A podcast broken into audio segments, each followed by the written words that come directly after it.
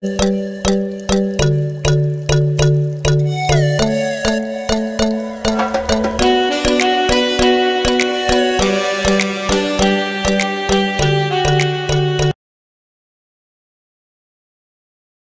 evening, everyone. Welcome to In Touch, a masterclass in school products powered by Brain Wonders in partnership with Nature Nurture. This fourth edition of Masterclass series will take you on a short journey of introducing you to 30 innovative school products selected from across India. In this masterclass, innovative products, informative content, and progressive ideas are being shared with you. We remain hopeful that this and forthcoming sessions will inspire you to take your school community to a new direction of development. My name is Namrata and I will be your moderator for today. I represent India's largest counseling organization, Brain Wonders. With 108 global centers, Brain Wonders has been revolutionizing the face of academic guidance, career development, and personal growth via its US patented DMIT and online psychometric test. Founded by Mr. Manish Naidu, over the past decade, Brain Wonders has been nationally awarded on seven different platforms, including recognition for being the most trusted and digitally innovative career counseling company. Excellence and passion is what Brain Wonders strives for. And with that, let's begin today's session. Before I welcome today's speaker, I request all our audience to truly immerse themselves in the session and hold their questions, which will be addressed right after the session. I present to you today's speaker, Akshal Agarwal, who is the Director of Nature Nurture. Akshal Agarwal is a young and dynamic leader who's settling into his new role at Nature Nurture. He's the director on operations and is heading the efforts to find progressive schools in the country that can work with Nature Nurture. His entrepreneurial ambition started at a very young age, whilst pursuing law from the National Law University in Mumbai. It's the leading law university of the country where he secured an All India rank of 13. His interest in education developed after he was exposed to the global pedagogic practices when he attended the London School of Economics and Political Science in the United Kingdom. He also attended the Berlin School of Economics and Law in Germany. He has also researched at the University of Oxford about shaping Indian entrepreneurship in the years forward. Furthermore, he has earned a postgraduate degree certification in branding, communication, and digital marketing from MICA. He has spoken at several international forums and his vision for the company and country involves crossing social boundaries to ensure that the right to quality education enshrined in the Article 21A of the Constitution becomes a reality for all. His session topic for today is transdisciplinary approach in virtual classrooms. Over to you, Mr. Agarwal. Thank you so much, uh, Namrata, for those kind words. And uh, I am truly humbled to be in the presence of a lot of great school leaders. And, you know, I, I can probably, I can't see your faces, but I do recognize I will be one of the younger ones of the lot in the in the session today. And, you know, I have as much to learn from your questions, from your inputs in this session, as probably, you know, I can talk to you about. So while the topic of today's session, the theme that we have chosen is to talk about a transdisciplinary approach in our virtual classrooms, particularly when we are looking at the younger kindergarten classrooms. But we will see that how a transdisciplinary approach in reality can be implemented in the same way, physically or virtually, if we have all the right uh, you know, mindsets to implement it. I'm going to share my screen so you can get visual cues as I speak. But today, I'm going to give you a broad overview of the program, right? And these are some tips that you know i always share with school leaders that no matter what program you're using no matter what curriculum you're using these are few essential tips that we have picked up over the years that have been you know extremely helpful to a lot of schools across the country. And you may you know for the time that you're sparing to us today you may find some value in it you know regardless of what uh, curriculum program you're having. That is the aim of today's session right? And um, before I jump right into it, uh, I would also like to introduce that this entire program that is developed by the team of experts at Nature Nurture is developed in partnership with a lot of universities across the world, but it has been truly made special, you know, in the Indian context after we have actually taken inputs from a lot of schools, you know, a lot of premium schools, a lot of progressive schools across the country. They are the ones who have really shaped our program over the years. And our goal as an organization is to truly find partners who understand what a progressive curriculum could be, help us improve a curriculum, our curriculum, and then introduce it in schools in partnerships. So we are not a typical organization in terms of uh, you know what we do for other schools. We don't do it at a mass market. We do it on a very niche basis. But then again, our product heavily depends upon real-time contributions from great educators such as yourself, and we would uh, greatly appreciate all inputs that you will give in the chat column as we go about. Right? We know that today's session, you know, is is talking about transdisciplinary approach in virtual classrooms. But what is a transdisciplinary approach? I mean, we may have heard about interdisciplinary. We may have heard that the boundaries between subjects is getting blurred. But what is this transdisciplinary approach? And you know, and to and to get things started, I have a small activity for all of us. And I know that because of the limitations of technology, we may not be able to unmute and participate. But I would definitely love for you to participate in the chat column. And you know, to make the session a lot of fun, if you step into the shoes of your little ones as they do in their virtual classroom, it will make it much more interactive. So this is a situation of the supermarket where the educator is simulating the experience of going to the supermarket and we are trying to brainstorm what all domains can we cover. And by domains, you can refer to them as subjects in layman terms, but in pedagogic domains, uh, pedagogic terms, what all domains can we cover when we are talking about, you know, thinking about going to the supermarket you know? And you can all participate in the chat but you know the common responses that we often see is you know we can teach them about fruits about vegetables about paying about counting right?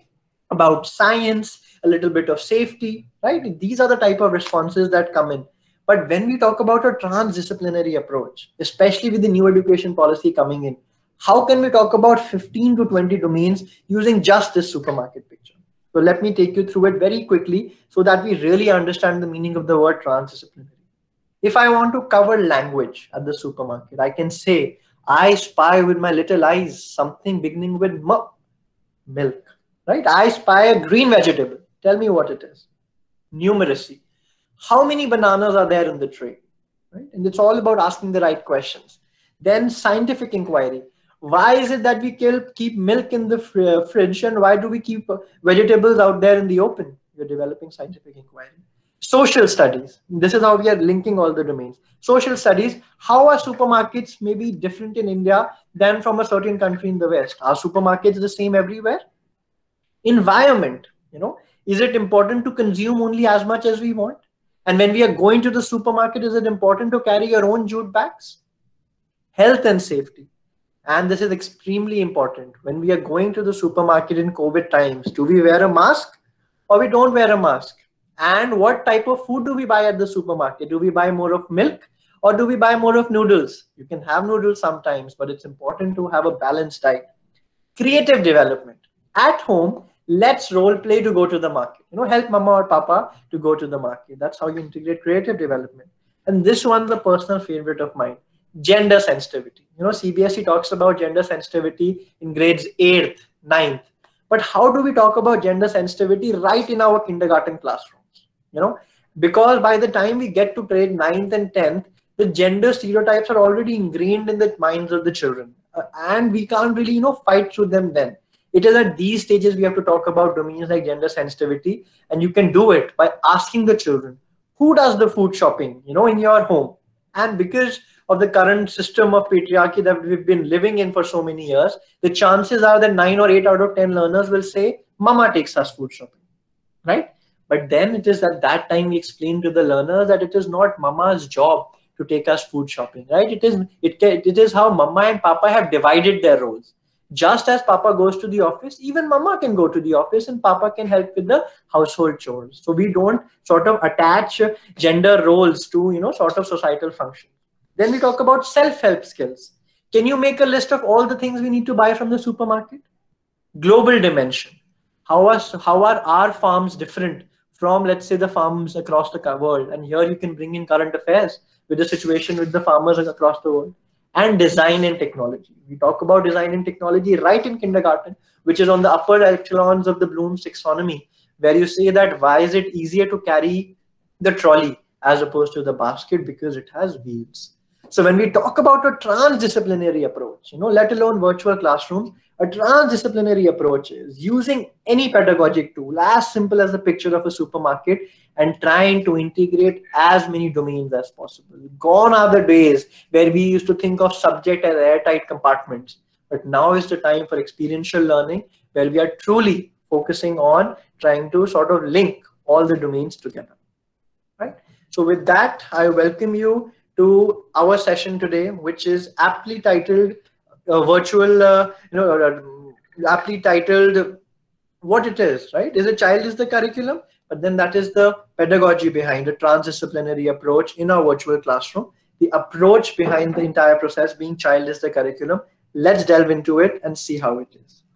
So today's session, my takeaway, and I hope that you take this away at the end of this session is you take away these six steps. You can see six nice colored empty circles of the pie.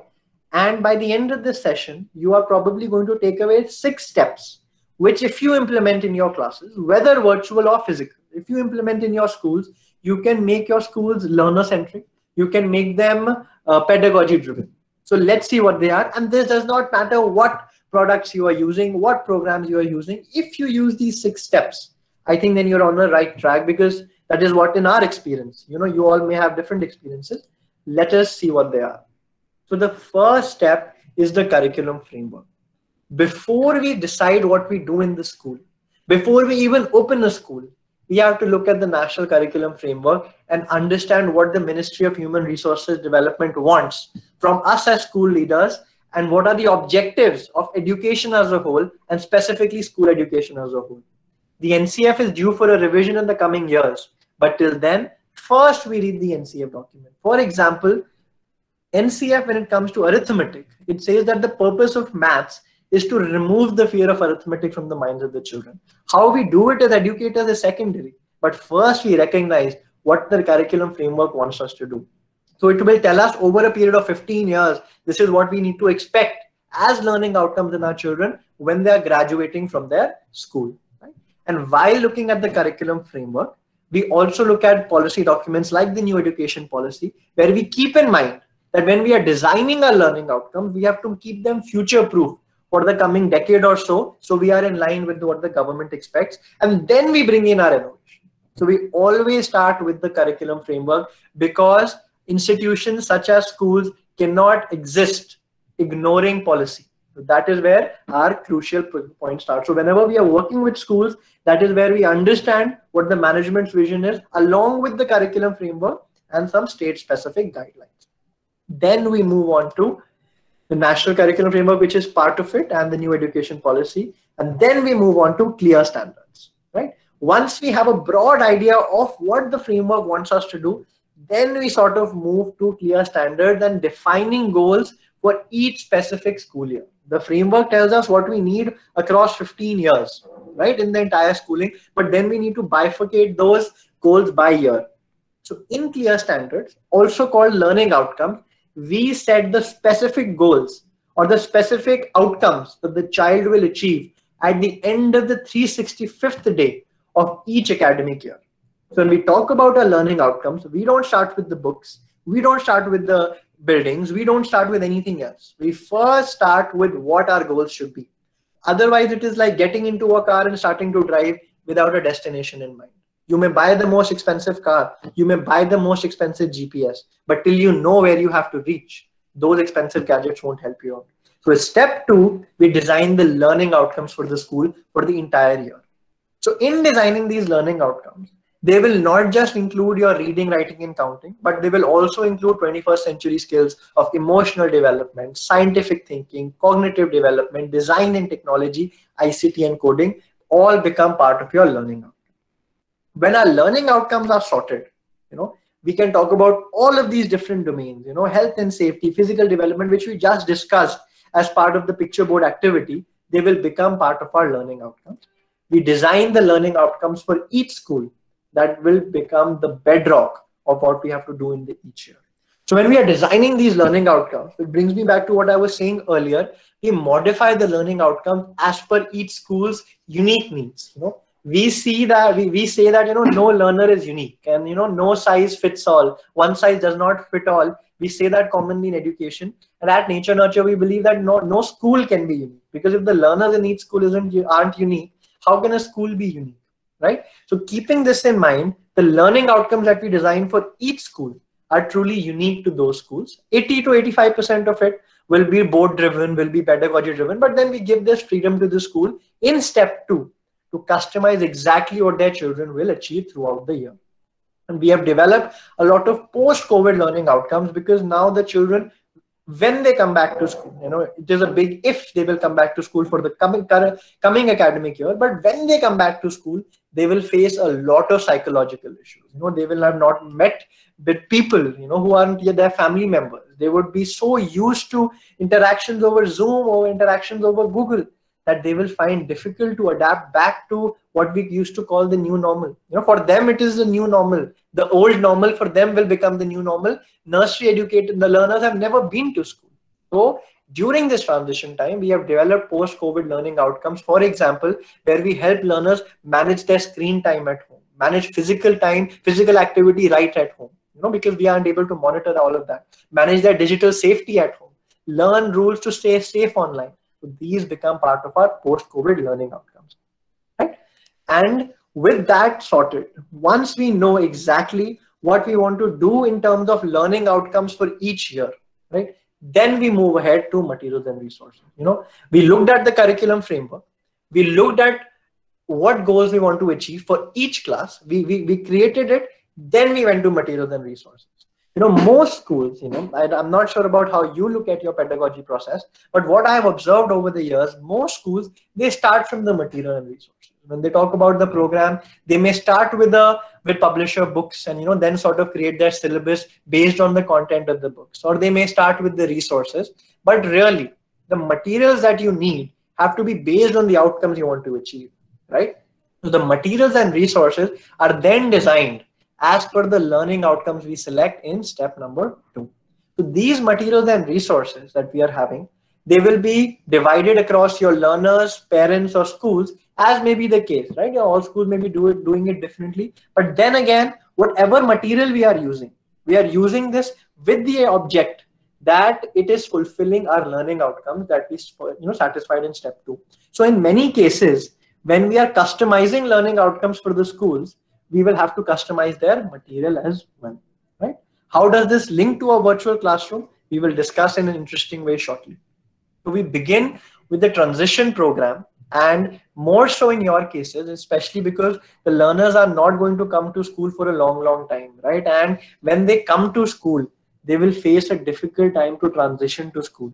And they may not know what school actually is, right? They may have forgotten what schools look like so therefore, it becomes important to transition them into the school process, right? And this is something that you can look at for the coming academic year also, when your learners are going to maybe join another year of online classes or physical classes, where before the session begins, around 15 days in advance, you begin preparing them with what the schools are, you know, are usually like physically and what they are virtually. So this is a sneak peek transition program that we develop and do with our first time learners, where we compare with them that you know earlier we used to attend school physically but now we attend school virtually. So it becomes easy for the children to transition.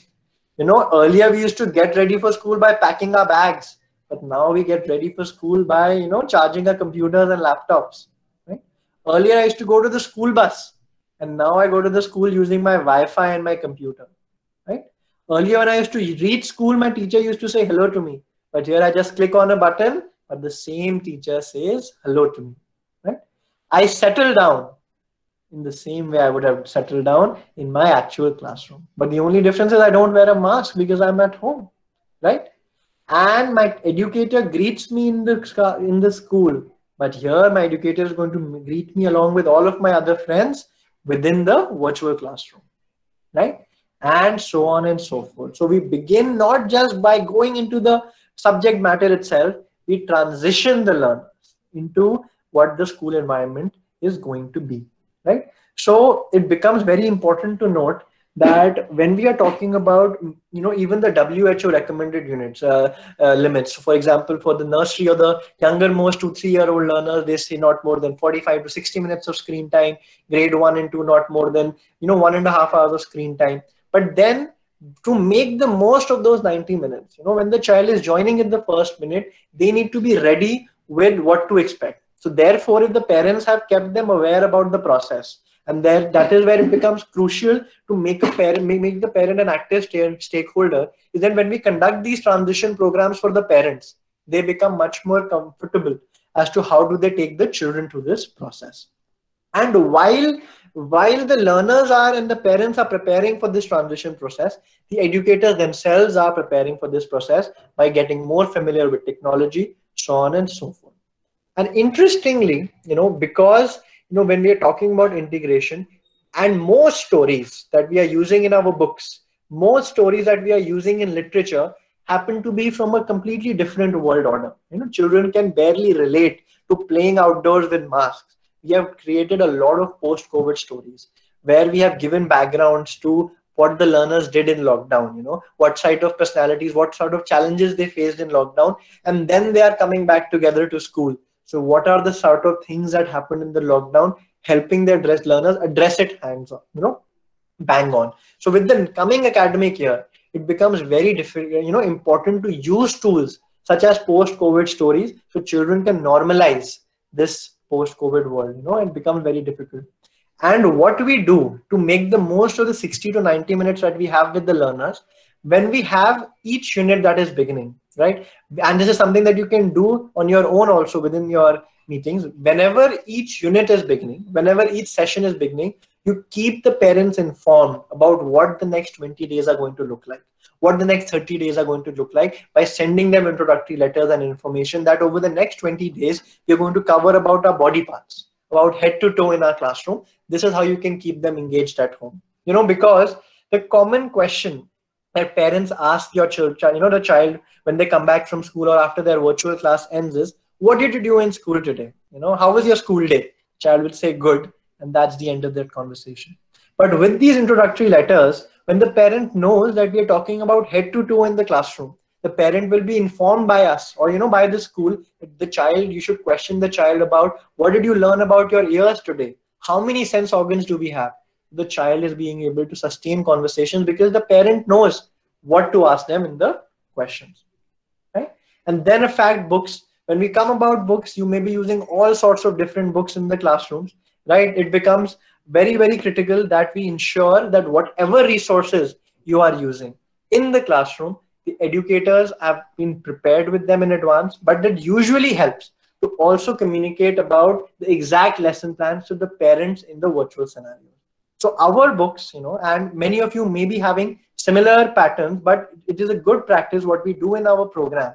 I will give you a sneak peek. At the bottom of each page in our book, we have a small, uh, small thing which is mentioned, which is called Dear Educator, right? So in, when we have purposely kept this terminology as educator, because at the bottom of the lessons, you know, we have ensured that at home, the parent is the educator and at home and in school the, the educator is the educator. So after the classes are over whenever the parent is opening a book they know what instructions to follow right at the bottom of the page. So they can also do these things with them in a in real time at home because we were facing you know problems with regard to connections with problems with regard to you know internet in in our online classes. So when the parents know exactly what the lesson plans are and when they open the books they will have some sort of guidance at the end of the pages. So even if your books and your content does not have something like this at the bottom of the pages, it is always a good idea along with the lesson plans, you know, along with the timetable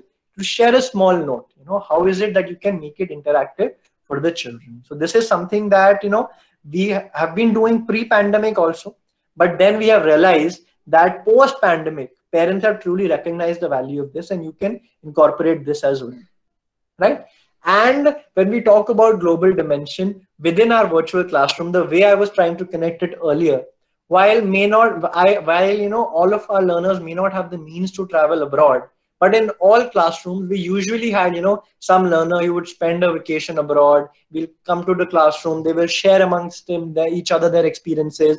We'll use and talk about all sorts of different countries across the world. But then travel is going to be a no-no, right, for the foreseeable future. So talking about what's happening in the world and global dimension becomes an important part. Therefore, we have a lot of worksheets that we integrate within the program about the global dimension, right? Just to give you an idea of it right and usually what we do is and this is a best practices that the schools can also adapt that sometimes not all educators are equally comfortable in presenting right some of them would be better in english better in language than the others so the educators can take turns and record videos of particular lesson plans and the educators can then display those videos in the sessions along with the other content to ensure that the best educator who is doing that concept particularly the best can be on screen and the learners can uh, can see that particular educator.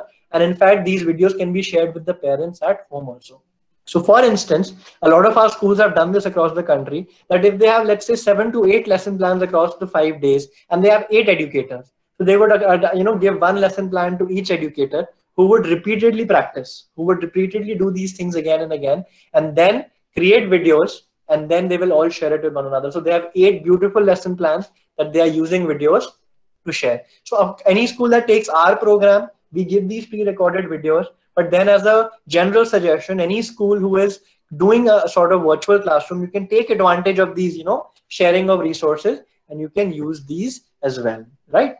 Okay, moving ahead with the software, we also recommend that whenever we are conducting virtual classrooms, the educators must have some sort of background behind them, right? If you look behind me, there are some sort of intriguing domains that I have displayed behind myself because I'm not an educator. I want to intrigue you about the domains I'll be covering. But similarly, if the educator makes a virtual wall behind themselves, which may be physically putting, up some letter cards, like number cards, all of these behind the educator. So it gives the sense of school to the learner. So that gives them the ability to actually see what the educator would have been like in school. So that is how we actually adapt our school model, our online class to look more like a normal school where you ask the educators to sit in front of a dedicated wall covered with educational aids, right? On the other hand, the learners at home can also make a dedicated spot within their homes where they can join the class again and again from that spot and they can have a physical wall behind them where they can put up the work for what they are doing on a daily basis right and then do not forget to mention that a lot of festivals happen at home. And now usually we used to have breaks for festival. Like diwali used to be a break christmas used to be a break. But then in you know encouraging them to participate in these festivals with their home and family members which we can do over online mediums that really gets the ball going. You give them some activities that you know light up a fire with the help of your parents on Lohri and share videos in the online classroom. These kind of things can you know really get the game going right? And with that we come to step four of six which becomes instruction right? So we had the framework in mind we had the standards in mind we had the materials but then comes the most critical part of instruction. How is it that our educators are can be used uh, you know how is it that our educators are going to use all these resources? You know it becomes a difficult difficult task when we are struggling with the educators so it becomes equally essential that we are able to communicate all these tools to our educators because ultimately we can have the best content we can have the best resources but ultimately it's the educator who is going to transact the pedagogy in the classroom. So how does instruction work? And well i would say that you know the, the first three steps a lot of organizations a lot of organizations are doing wonderfully in the first three steps. But it's really the fourth step where as school leaders you need to step in and where the magic and the difference really happens. So what we have developed, and this is something that you can also do in your own schools, we have created virtual weekly schedule maps where we give the schools a sort of virtual timetable which does not just correspond to the domains but has something much more and i will give you a sneak peek into how one of our virtual plans looks making it, the, it easier for the educators right so whatever the way we want to organize our day if you want to begin with personal, social, emotional development, then circle time, then cognitive development, a little of COVID education, physical development, some self-help skills, so on and so forth. We give the educators a plan with all the digital resources they need in the plan within this. So when you are creating plans for your educators, whatever resources they will need, you know, maybe to present some video, use some book, use some activity, you mention the links right there. You know, so what this has done is the educator just needs to open up their virtual weekly plan and they will be able to access whatever resources they need to do. For example, if they want to begin the day with the hello song, and that's how we begin and we keep changing the links, so they can just simply click on this link, right? When they click on this link, and a, a tab opens where they can play the hello song, for instance. So we have many animations, many videos, and the internet is littered with this content, right? But then giving it in an easily planned manner to the learners makes it much, much more easier for the educators. And they can spend the Saturday before the upcoming week rehearsing this plan with one another, right? And with this virtual plan, what we have recognized is that educators spend little less time in actually, you know, planning because even though this is a very fairly exhaustive process, with our efforts, in the schools that are taking our program or with the effort of the school leaders in such schools such as yourself the, you can help them to really simplify this process and spend time actually practicing their lesson plans right?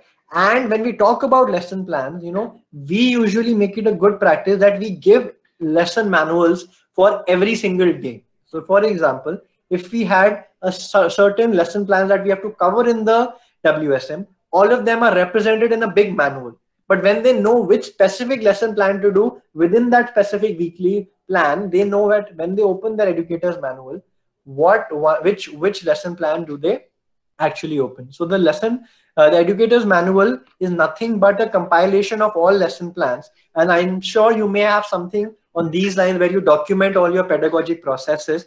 We keep a track of all these uh, programs right here and the uh, educator can just simply jump to the lesson plan, whichever was mentioned in the weekly plan, and then prepare for it on the Saturday before.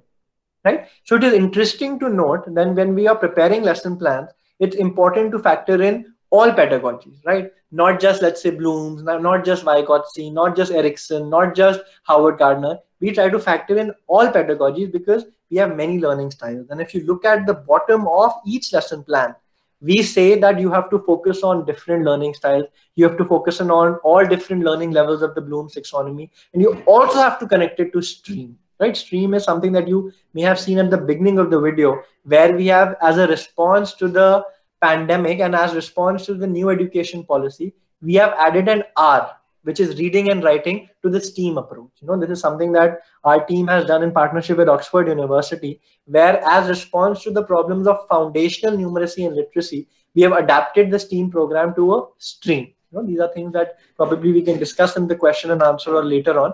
But just to give you an idea, this is how we've planned the lesson plans. So, you know, even though we will give the educators the list of the lesson plans at the beginning of the year, and you must be giving it to them on similar basis but till you mention the specific lesson plans within the weekly plan, you know, when you mention that which lesson plan do you have to use, you know, the error refers to the educator reference activity, you have highlighted it within the weekly plan, then they can open the manual and then they know which plan to look for. So it becomes very difficult to get the teachers to do it on their own. But we have recognized that when we are creating great weekly plans for them, they are able to easily implement them in their classrooms and then the augmentation program you know and as the pandemic started i for one was always a strong believer that online training is not effective. Online training is all an eyewash but because we were forced to do it you know in the heights of the pandemic there were a lot of schools who helped with the technology who empowered that their educators can join you know even from their homes. But we saw that educators with the right direction our virtual augmentation sessions could be as effective as our physical augmentation. So my advice to all of you is going to be that even though it's a physical setting, your educators may still be coming to school, but do not understate the value of continuous professional development, especially in the pandemic, because now that training is not just pedagogic, it is also technological, right? So that is what we focus on. And Usually, we also used to conduct a lot of parenting sessions at the beginning of the year, throughout the year, to explain to the parents, you know, as part of our program, how they can be equal stakeholders or how they can be equal participants in their child's learning. But now with the pandemic, their partnership is probably at the forefront. So we conduct a lot of virtual parenting sessions for them as well, you know, where we talk about not just what the school is doing, but we also talk about what they can do as part of this schooling process. And do not just talk about schools, talk about good parenting tips, talk about maybe your own children in those sessions to make the parents feel comfortable and they will truly appreciate what the school is doing for them. And you know, somebody mentioned earlier what sort of pedagogies are we using, you know, in the chat. But remember, that many schools they will say that we are a Montessori school or we are a Reggio school or we are a Howard Gardner school. But because of the different learning styles that you know learners have, we cannot limit our understanding of pedagogy to any one. Right? We have to keep a broad view. So we have close to 90 to 100 pedagogies. The latest one being the visible thinking routines. Right? The schools that, that visible thinking routines have been developed by Harvard University. So our founder director, she's one of the pioneers at research at Harvard and we have sort of Indianized these visible thinking routines and brought them to the classroom. So where we'll have Bloom's, where we'll have Vygotsky, where we'll have Reggio Emilia, where we'll have visible thinking, you know, a flipped classroom, so on and so forth. So we we keep a broad approach like that. So you know, even though we don't mention these pedagogies to educators because we have uh, you know seen that they are not as keen to know about them as as maybe you as school leaders are. But then we are always welcome to answer anytime an educator asks us. And similarly when they will ask you that why have you created this lesson plan? What is the pedagogy? Always give them the rationale that this is the learning method which is behind it. And you know coding has also become an important part of our program probably you can watch this video on your own time it's on you know on our online platforms and what my advice to us, you know, to uh, to schools has been in these troubled times where we are having, you know, all sorts of companies advertising about coding. What should our position as a school leader be? So, you know, we can say, and this is an advice that a lot of my schools are following. We say that we don't know whether coding is the path to, if you know, for your child to be a millionaire. We don't know if we will guarantee a job at Google as they speak, but we say that coding is essential for logic smartness of the children. Coding is essential for you know sequencing for patterning for mathematical ability. So it is one of the many learning outcomes that we will cover in our school. So therefore it is just as important or maybe as less important as the other outcomes. You don't overemphasize coding but then whatever bare minimum effort is there are a lot of open source platforms that you can use. Even if you're not using our program a lot of open source platforms are available online which you can use to incorporate coding within your schools, right? So this is what our position officially as a school is. Uh, as a as an education organization is that we have made made it part of our instruction but you know with an adequate amount of focus. And then finally we come to step five right? Step five is fair assessments where you know we have done all these steps. How do we know whether it works? Does it work? Does it not work? So when we talk about assessments we ask you to take a very broad approach. You know sometimes we limit our understanding of assessments to maybe only the assessment of the learners. But when we assess the school and when you as school leaders will assess your own schools talk about assessment from the systemic point of view from the educator's point of view from the parents and from the learners. And how do we do that? So first at nature nurture we conduct an assessment of the system which is sort of an audit of the school where we give you a, a, list of observations that we have in our experience gathered from what other schools are doing what are the best practices that you can as managements implement to make your schools get better. Then we have observations and audits that we do for each educator. You know on a, of 30 to 40 parameters based on whatever we taught them in their training how far are they using them in their classrooms right then we conduct a lot of activity theme assemblies or you know sort of special assemblies where we are you know getting the parents to participate make their learners participate and participate along with the learner you know just to gauge. We don't say how well the parents are participating. We don't comment on their ability but we just get the parents to participate right? So we train you how to use these theme assemblies. Since our program is thematic based you must be having your own uh, assemblies so you use them to just to check how how well the parents are participating in the entire process and finally, you have assessment of the learner. So with the new education policy coming in, so we talk about assessment of learning and we talk about assessment for learning. So assessment of learning is typically your summative assessments, that the, the typical term and the assessment for learning, though these are broader terms, but just for a colloquially speaking, assessment for learning is your formative assessment. Assessment of learning is your summative assessment. So we give the schools both of these assessments, which you can develop. But remember, while creating your assessments, refer exactly to the learning outcomes of step two. So you are going ahead and assessing only what you set out to achieve. because there is a huge gap sometimes in school that this is what we taught, this is what we want to assess. We don't want to assess the matter. We don't want to assess the content. We want to assess the learning outcomes we want to choose. Right. So now in an online scenario, I'm sure most of you may be conducting your online assessment, and this is a, a service that we've also given to all, all of our schools that they can conduct this assessments online in an easy and hassle-free manner. And finally, based on that, we prepare the progress and performance profile of each learner, how they did in their formative assessment and summative assessment, bringing us to the step six, which is the final step of the PIE intervention, that where we see, based on the assessment, if the management is can you know can do some things differently, if the educators can pick up, or if sometimes the learners can pick up, we step up and create plans and intervene there. So what we have seen from our research that when it comes to particularly the learners, around 70 to 80% of learners who are differently able, maybe dyslexic, dysgraphia, autistic, a lot of that can be identified at early stages within the classroom. So we empower the educators to look at you know these sort of you know diagnostics, and once we identify those learners, in light of the Right to Education Act's mandate of inclusive education, we work with regional psychologists. We, we conduct psychometric analysis of the learners, and then we create individualized educational plans for those learners who may be differently able. So for those learners, the learning outcomes that we set in step two will be slightly modified. But then again, the main part being that we keep them within the main school system. We don't get them to a special school, and that has to be part of the system. So curriculum framework, clear standards, materials and resources, instruction, assessment, and intervention.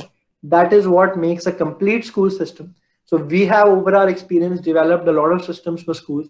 We have customized it for a lot of schools across the country. But then again, for you, you know, what I would recommend is that even if you are doing it on your own in your schools, you make sure that you are keeping in mind all of these different steps. It is going to really help you, right?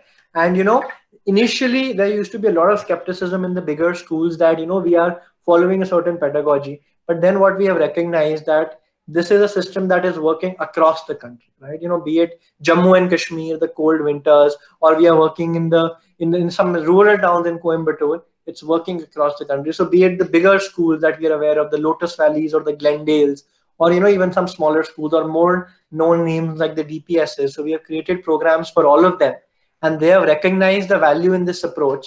And you know probably using these six steps approach probably whether you do it with us or you do it on your own. I i hope that you see the value in this and that you see curriculum more than just as books. Whether in a virtual classroom or in a physical classroom you see it more than books and probably then you will be able to create a holistic learning system in your school. So it was a pleasure uh, giving you my two cents and I, I, I was seeing a few comments in the chat. It was great to also get you a little bit of interactions. But then any questions that you have, I'll be happy to answer. I hope I'm within the time limit and I'm within the allotted time. Namrata, is that right? And probably now, any question that you would have, I would be really helpful. Uh, it would be, you know, it would be a good opportunity for me to get your thoughts also on it. And if any questions you have, I'd be, you know, really, really happy to answer. Thank you so much, Akshal. Uh, so yes, we would now open the platform to all our participants. You can use a chat box, you can use the activities button, and you can also raise your hand and ask the questions. It was definitely a very engaging session for all of us. I think you brought out a very nice parallels between how what nature nurture does and what the concept of MI, uh, multiple intelligences. And I think that is something that all the educators do understand in theory, but I think you helped us understand the a very simple yet effective way of practically applying it. So thank you for that. All right, especially something that is needed in the virtual uh, you know situations today because the moment we talk about virtual a lot of people think about okay you know this medium is not there that resource is not there this live interaction is not possible then what do we do so thank you for that we have a first question of the evening from dr yogita sarwal who's asking, do you offer any internships in your organizations for pupil teachers? Yes, we do. So usually we used to offer in-person internships, but now because of the pandemic, we are having offering you know some opportunities to understand what we are doing by via working from home. But yes, that is always a possibility, you know, because ultimately that is what our founder director believes that she believes that there can never be enough quality education providers, whether schools or you know good organizations. So we want to spread the word as much as possible. So we do have an internship program where you know there is a little bit of a selection process, but then we do have you know that process also within the organization.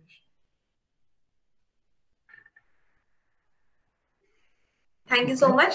Uh, Sandhya Uday has raised her hand. So, uh, would you like to unmute yourself and present the question?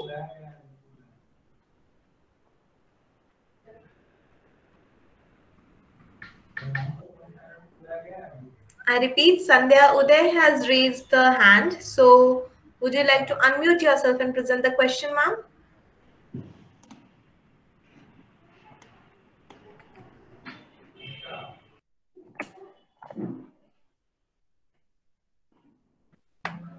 Uh, Sandhya, we can't hear you. We can take in more questions if there are any. Yes, so uh, Sandhya, you can also uh, put forward the question in the chat box in case you do not want to present it face to face. Um, meanwhile, uh, Anu Bhatia is asking for your mail address. So I that shared the organizational address. So any communication you can always write to. for Yeah, ask at naturenurture.in. Yes. For the reference of everybody in the participants, uh, um, Mr. Agarwal has posted the email address in the chat box. I'll read it out also for everybody's convenience. That is ask at naturenurture.in. Ask at naturenurture.in. Thank you so much. All right. So Dr. Yogita Sarwal is saying that it's a very great blend of all the approaches. Congratulations. Thank you so much. Um, thank you so much. It has been made possible with the real-time inputs with a lot of uh, educators such as yourself. And thank you so much for participating in today's session. Amazing. All right. So we do have time for fun, some final questions in case anybody would like to take it ahead. So I think um, Dr. Sarwal is asking us that is there a plan to take it to the higher level? Yes. Ye- So I'll ye- yes, question there is. Everybody, it is Dr. Sarwal is asking, is there a plan of getting it to a higher level or to higher classes? So yes, uh, sorry to interrupt, sir. You were saying? Yeah, so we do have the program up till grade 8 for the time being. But for the schools who are taking our program up till grade 8, we do offer them a lot of pedagogic support from 9 to 12th based upon whatever board they are following. Right? Because we have a lot of flexibility to play with the curriculum in the younger classes, but then in the senior classes, a lot of board requirements come in. So we help the schools customize the program and develop a lot of things based upon whatever the board is expecting them to do. Right? All right. Okay. Um, all right. And is it available for waiting streams as well, sir? Yes, so we currently are working with CBSE, we are working working with ICSE, we're working with IB, we're working with IGCSE in the lower schools. And when it comes to 11th and 12th, we're working with ICSE and CBSE across commerce, science, and art streams.